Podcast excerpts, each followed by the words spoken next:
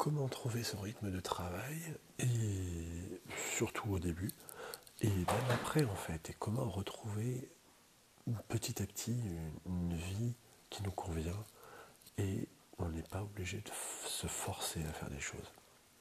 Salut, c'est Florian, bienvenue sur Les Écorchés, je suis très content de te retrouver pour ce nouvel épisode où on va parler justement au rythme de travail, euh, les moments d'énergie un petit peu qu'on peut avoir, les moments de productivité et comment ne pas forcément passer notre journée à travailler si, on veut avoir des résultats.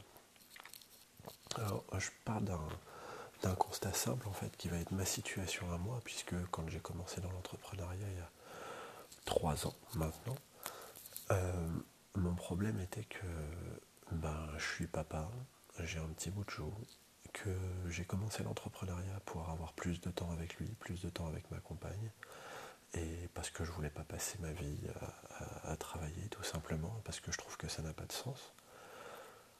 Et seulement, j'ai toujours été un adepte de, en tout cas quand j'étais dans la restauration, de travailler dur, parce que c'était une valeur qu'on m'avait inculquée, et que ça faisait partie des choses que j'avais intégrées à l'intérieur de moi, c'est comment faire pour avoir plus d'argent, puisque c'était ça la base du, truc au départ, ben euh, travaille plus.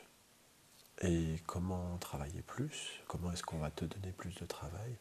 Ben, Tout simplement parce que tu es meilleur que les autres et donc on va, on va te chercher en fait. Tout simplement, on va venir te chercher. Et même en tant que barman, c'était déjà le cas puisque en plus de mon travail, on me donnait des extras. On cherchait vraiment à ce que je euh, vienne travailler pour, euh, pour d'autres personnes en fait. Et dans l'entrepreneuriat, ça, aurait pu se transposer très facilement parce que ben, c'est quelque chose que j'aurais pu faire naturellement. Sauf que j'ai gardé en tête d'entrée de jeu que le but c'était de me faire de me libérer du temps, en fait, de me faire gagner du temps, et non pas que je me tue à la tâche et que euh, sous couvert de mais oui mais tu verras ma chérie, oui mais tu verras mon chéri dans 3 ou 4 ans, je pourrais bosser qu'une heure par jour, et ben que euh, je travaille 90 heures semaine au début. Alors oui, je sais, ça peut paraître un peu contre-intuitif parce que tout projet a besoin d'une poussée initiale au départ, d'un petit coup de pied aux fesses en fait pour que ça marche, d'un petit coup de collier comme on dit. Mais moi, ça me, semblait être un bon sens réel en fait, euh, avec la suite du projet. Donc je suis parti du principe que si je veux travailler une heure par jour, eh bien, je vais faire en sorte que ce soit déjà le cas au départ. Alors tu vas me dire, bah oui, mais Flo, en une heure par jour, forcément, tes résultats sont plus lents et plus petits que quelqu'un qui va travailler euh, peut-être 5 ou même 10 heures par jour sur son projet au départ. Et oui, forcément, parce qu'il euh, y a une loi qui fait que bah, je travaille moins de temps, tout simplement. Et donc, même avec une productivité maximum, il y a forcément un moment où ma capacité d'action eh ben, va être limitée dans le temps, de toute façon. Sauf que c'est vraiment un concept que j'ai toujours gardé en tête, un principe que j'ai toujours gardé en tête. Et du coup, ça m'a fait me poser des questions sur quelles étaient les actions à mener.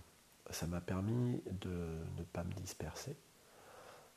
Alors ça a eu aussi l'effet un peu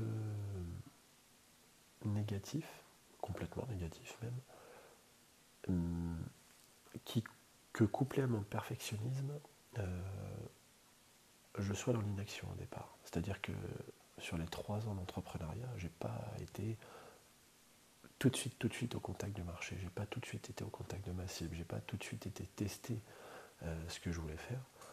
Et je restais réfléchir dans mon coin, tranquille, dans tous les sens. Je, je, partais vraiment dans tous les sens. J'ai pensé à faire du dropshipping, j'ai pensé à faire euh, de l'affiliation, j'ai pensé à faire du MLM, j'ai pensé à faire du coaching. J'ai pensé vraiment à peu près à tout ce qui est possible en ligne, à écrire des bouquins, les mettre sur Amazon en autoproduction, enfin en autoparution plutôt. Euh, je me suis mis sur les tunnels de vente, puis finalement j'ai arrêté. Je me suis dit, bah oui, mais tu pourrais faire designer, copywriter, enfin voilà, je me. Ma soif d'apprendre et tellement riche du marketing faisait que j'avais toujours quelque chose de nouveau à apprendre. Alors, on appelle ça le syndrome de l'objet brillant, et tu en as peut-être déjà été, euh, été victime. C'est le fait de, penser peut-être d'un certain côté qu'il te manque quelque chose, et d'un autre, c'est de tester quelque chose, une méthode, admettons, tu te mets en affiliation, et puis euh, tu tombes sur une page de vente où tu suis quelqu'un qui te dit bah oui mais en fait l'affiliation euh, ça marche pas comme ci, ça marche pas comme ça. Et puis bah toi t'as pas le recul nécessaire puisque t'es pas vraiment dans l'action encore, ou en tout cas t'as pas vraiment de résultat, donc tu peux pas juger s'il dit la vérité ou pas. Mais il est très persuasif dans ses, contenus. Et il dit euh, moi j'ai une méthode vraiment qui marche et qui va te convenir à toi qui est débutant, c'est ça et boum, tu tombes dans le panneau et tout de suite, tu reprends, euh, tu reprends quelque chose d'autre. Et tu vas comme ça, de produit en produit, avec, pour ma part en tout cas, je consommais systématiquement l'intégralité du produit, avec forcément des nouvelles connaissances qui viennent. Alors parfois, tu te rends compte que le mec en face, euh, il n'en sait pas beaucoup plus que toi, voire peut-être même pas du tout plus que toi. Et du coup, tu te dis, mais euh, je suis trop con, pourquoi est-ce que je fais pas pareil que lui, quoi? Et moi, j'avais toujours ce, côté un petit peu, alors c'est éthique, cette question, question de valeur, en fait, de me dire, bah oui, mais si c'est déjà fait, pourquoi est-ce que moi je le ferais, en fait? De, vouloir toujours apporter euh, un petit plus, quelque chose de nouveau, en fait. Et, donc, bah, c'est pour ça qu'au départ, je ne l'ai pas fait. Et donc, pour en revenir à, la gestion un petit peu du rythme et du temps, moi, j'ai toujours gardé à l'esprit que je voulais essayer de faire ça en une heure, peut-être deux heures par jour maximum, rajouter peut-être un petit peu de coaching par-ci par-là, mais en, tout cas être au contact des gens. Euh, et surtout, en fait, que mon entreprise ne dépende pas complètement du présentiel. Euh, sauf qu'en fait, les sirènes, euh, les sirènes du marketing et les, vendeurs de rêves, que ce soit en France ou ailleurs, en fait, le, truc, c'est qu'ils te vendent l'automatisation, la mise en place d'automatisme comme euh, la mise en place de quelque chose une fois qui va te rapporter toute ta vie. Sauf que c'est pas possible. C'est pas possible parce que la connaissance du marché par rapport à ton sujet évolue, sa sophistication, comme on dit. Hein le fait qu'il soit confronté tout le temps à, un message publicitaire. Par exemple, on a eu la vague des high tickets euh, qui venait te dire euh, vends un produit cher et tu vas voir, tu vas gagner facilement ta vie. Juste avant, il y a eu la vague dropshipping en disant tu veux gagner ta vie sur Internet, vends des, produits euh, que tu sources en Chine et que tu revends dix fois plus cher en France. Tu vas voir, c'est génial etc., euh, etc. là, il y a eu un petit vent euh, fait closer, et euh, tu vas voir, c'est génial parce qu'on aura toujours besoin de vendre et, c'est une compétence qui va te servir toute ta vie. Donc il y, a, des vagues comme ça, en fait, des tendances un petit peu, qui font que ton marché devient de plus en plus conscient de ce qui se fait, conscient des pratiques qui, se, qui sont utilisées, et aussi de, il est de plus en plus euh, fermé et aveugle. On appelle ça l'aveuglement publicitaire. Il est de plus en plus aveugle euh, aux promesses que tu peux faire. Et donc ça t'oblige, dans un premier temps, à surenchérir toujours, plus. Et dans un second temps, en fait, à devoir, euh, ben, si tu veux survivre, connaître ton marché absolument, connaître ta cible absolument, la connaître par cœur, vraiment. Et mieux que tes concurrents. Il faut que tu sois capable d'aller chercher plus que ce que tes concurrents font. Et tout ça, ben, ça demande du temps. Et donc quand tu te dis, bah, je vais travailler qu'une heure par jour, et que la production de contenu et, euh, le côté technique un petit peu de ton entreprise, ben, ça prend déjà cette heure-là chaque jour, et ben, comment tu fais pour faire ta recherche client et faire tout ça tu vois? Forcément, ça te prend plus de temps. Et ben, c'est un petit peu mon, vécu, moi. C'est que du coup, euh, je nageais dedans vraiment. Complètement dans cette discipline, le marketing, dans, les connaissances, dans les concepts, dans les principes, dans les stratégies, dans les méthodes, euh, dans les petits tips, les conseils, les trucs et astuces, tu vois. Et à force de, d'en entendre plein partout, je me confortais dans l'idée que je voulais faire ça en une heure par jour, deux peut-être maximum, tu vois, mais que je voulais pas y passer ma journée et que le but c'était vraiment de, d'essayer de simplifier au maximum. Parce qu'en fait, c'est de ça que je me suis rendu compte à force d'être immergé dans ce milieu-là, c'est que il y a une infinité de possibilités, il y a une infinité d'opportunités en fait. Euh, tu trouveras toujours quelque chose qui te correspond. Et il est toujours possible de faire quelque chose qui te convient à 100%. C'est juste qu'il faut que tu sois un peu créatif, un peu imaginatif, et que euh, tu aies envie de trouver quelque chose qui a du sens et, qui te convienne à 100% en fait. Et à partir de là, ça te demande d'être malin un petit peu et de réfléchir vraiment. Tu vois, euh, pas plus tard qu'avant-hier, je, discutais avec une, personne qui a lu un de mes contenus sur, euh, Facebook et, j'ai vu qu'au niveau de l'engagement, euh, elle était fortement intéressée parce qu'elle te met un petit cœur, elle commente, elle fait pareil sur un autre contenu, puis elle vient, euh, elle vient t'envoyer un petit message sur Facebook directement, tu vois. Enfin, c'est comme ça que les gens me contactent la plupart du temps. Ils, m'envoient un petit message sur Facebook. Et, euh, du coup, je lui disais, bah, heureux de, faire ta connaissance. Et, euh, et qu'est-ce que je peux faire pour toi aujourd'hui? Enfin, comment est-ce que je peux t'aider aujourd'hui? Elle me disait, aujourd'hui, sûrement pas, mais je vais continuer de te suivre parce que je vais continuer de te suivre parce que le tes contenus sont intéressants, surtout si tu partages des choses sur la vente. Quoi. Et donc, à partir de ce moment-là, euh, j'ai engagé la conversation avec elle. Je lui ai posé un peu plus de questions. Et donc, c'était une personne qui est freelance dans, euh, les, publicités, notamment euh, Facebook Ads, Google Ads, etc. Et qui, quand même, peine à trouver des clients. Alors, c'est quand même paradoxal, mais c'est pas un cas isolé. J'ai rencontré aussi, avant ça, il y a un mois à peu près, euh, des closers qui avaient du mal à trouver des clients, euh, des copywriters qui avaient du mal à trouver des clients. C'est quand même un grand paradoxe quand on regarde la base même et la fonctionnalité même de leurs compétences qui est trouver des clients. Je veux dire, si tu n'es pas capable de trouver des clients pour toi, comment est-ce que ton client va percevoir les énergies et va connecter avec toi et va penser que tu es capable d'en trouver pour lui. Tu vois ce que je veux dire? C'est que le fait de ne pas être sûr pour toi à 100% fait que la personne en face de toi ressent que pour elle, bah, tu ne vas pas être sûr à 100%, forcément, puisque toi, c'est déjà compliqué.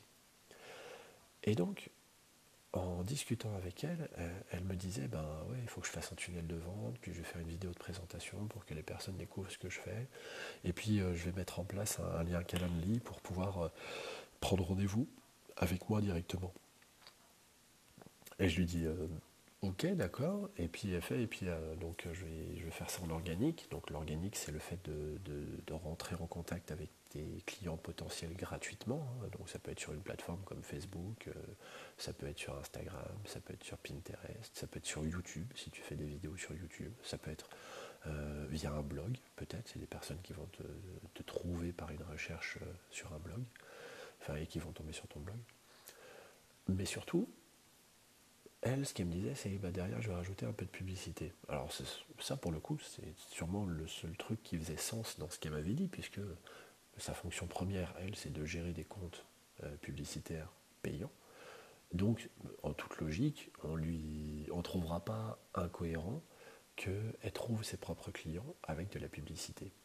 Le problème venait que bah, quand tu ne sais pas vraiment ce que veut ton client, c'est-à-dire que tu n'as pas une connaissance suffisamment approfondie de ton marché, comment tu fais un message qui connecte directement avec lui, qui capte son attention, Comment est-ce que derrière tu fais un contenu qui va euh, l'inciter à prendre euh, rendez-vous avec toi, à vouloir te contacter pour travailler avec toi? Comment est-ce que tu l'intéresses suffisamment à ça, Et derrière, euh, quel est le budget nécessaire qu'il va te falloir pour faire de la publicité et donc pour faire les différents tests, que ce soit sur ton titre, sur ton accroche, sur ton, ton contenu, que ce soit de la vidéo, du texte, de l'audio, peu importe, hein, c'est le, principe est toujours le même. Et, comment tu vas faire tous tes différents tests si tu n'as pas un budget extensible, sachant que là aujourd'hui ton problème c'est que tu n'as pas de clients, donc tu n'as pas d'argent qui rentre. Et donc, la gestion du temps est toujours quelque chose qui revient de prime abord, parce que du coup je lui dis, mais et si je te permettais de trouver des clients deux heures par semaine par exemple? Parce que moi c'est ce qu'on m'a appris à faire. Et c'est ce que j'ai appris à faire du coup. C'est ce que je me suis forcé de faire.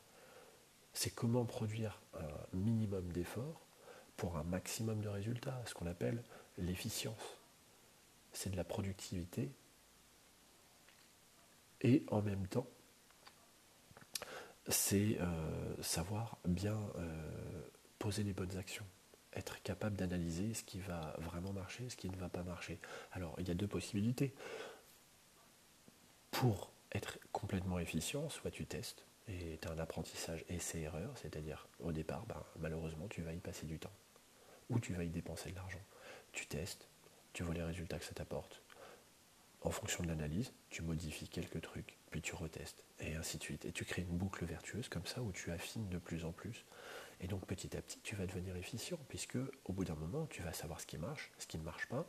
Et donc tout de suite, dès que tu vas faire quelque chose, bah, tu vas pouvoir taper dans ce qui marche et avoir des résultats très vite. Et donc petit à petit, normalement, bah, tu vas y passer de moins en moins de temps, tu vas y dépenser de moins en moins d'argent.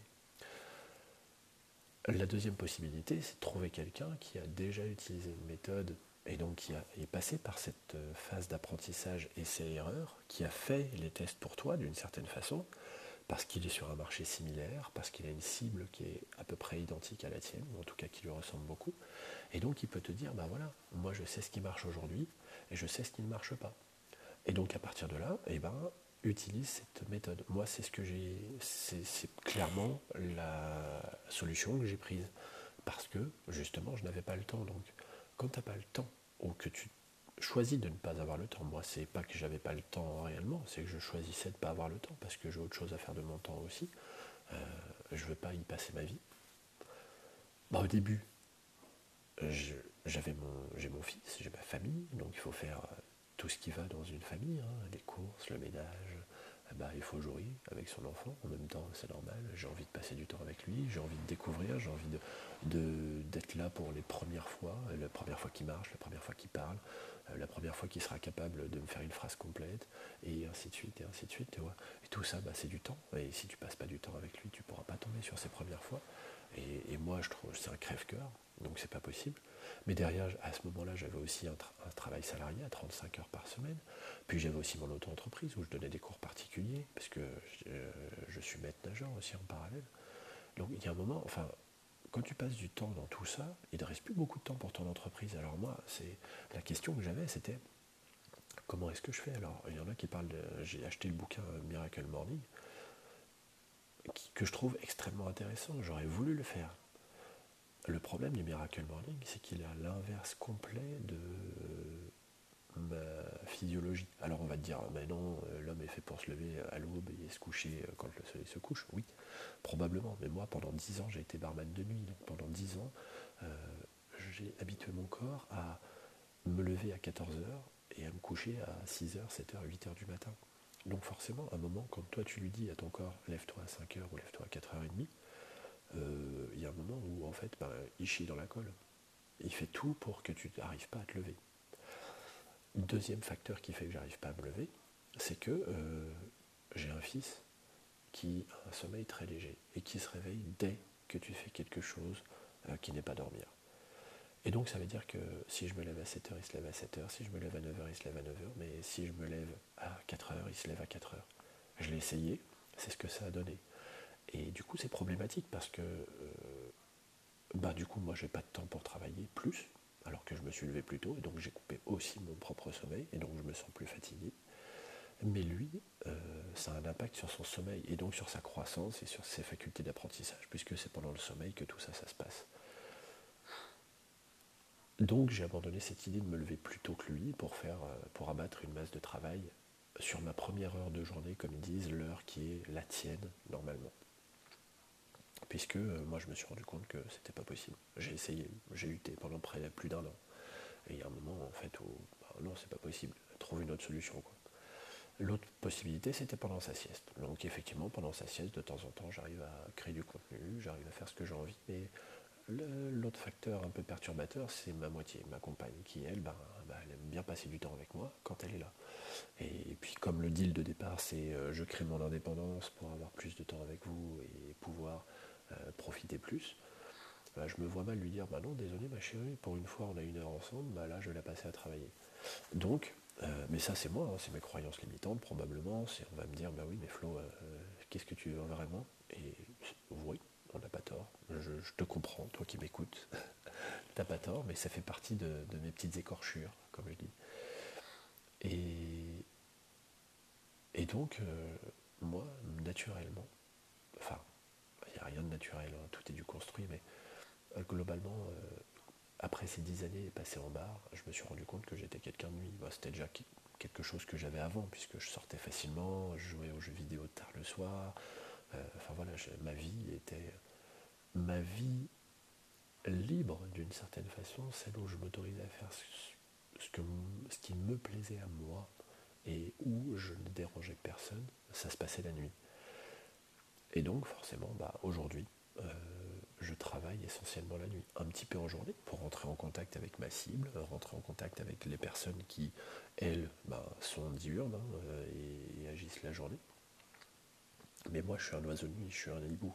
J'en parlais avec Mehmet Gull euh, il n'y a pas longtemps, je ne sais pas si tu le connais. Si, si tu le connais pas, je t'encourage vivement à le suivre. C'est un coach PNL qui vient justement titiller un petit peu toute la merde que tu mets à l'intérieur de toi, les croyances limitantes, les blocages. Il vient, il vient te challenger là-dessus, il vient te titiller, et puis derrière, euh, ça te permet de grandir en fait et d'ouvrir les yeux, de poser le doigt sur ce qui peut te freiner dans ta progression, et, donc te permettre d'avancer en fait un peu plus. Et donc je, discutais avec mes maîtres, euh, et, on était à fond là-dessus en fait. On était à fond là-dessus du euh, bah oui, mais qu'est-ce que tu veux En même temps, euh, t'es un oiseau de nuit, t'es un oiseau de nuit, c'est comme ça, c'est ton rythme, tu vois. Je discutais avec une autre personne euh, qui me parlait de son rythme de travail, son rythme biologique. Et elle me disait, moi j'ai beaucoup plus d'énergie euh, vers 11h, entre 11h et 13h à peu près. Je me suis rendu compte de ça. Alors la matinée est énergique, mais vraiment mon pic d'énergie, là où j'ai le plus de patates, c'est entre 11 et 13h. Et donc, bah, j'ai commencé à travailler là, sur ce moment-là, et je, me, je, je suis beaucoup, beaucoup, beaucoup plus productif, presque dix fois plus productif que quand je produis à un autre moment. Parce que sur ce moment-là, j'ai les idées qui me viennent. Euh, je sais pas, je suis touché par la grâce. C'était un peu ce qui me sortait.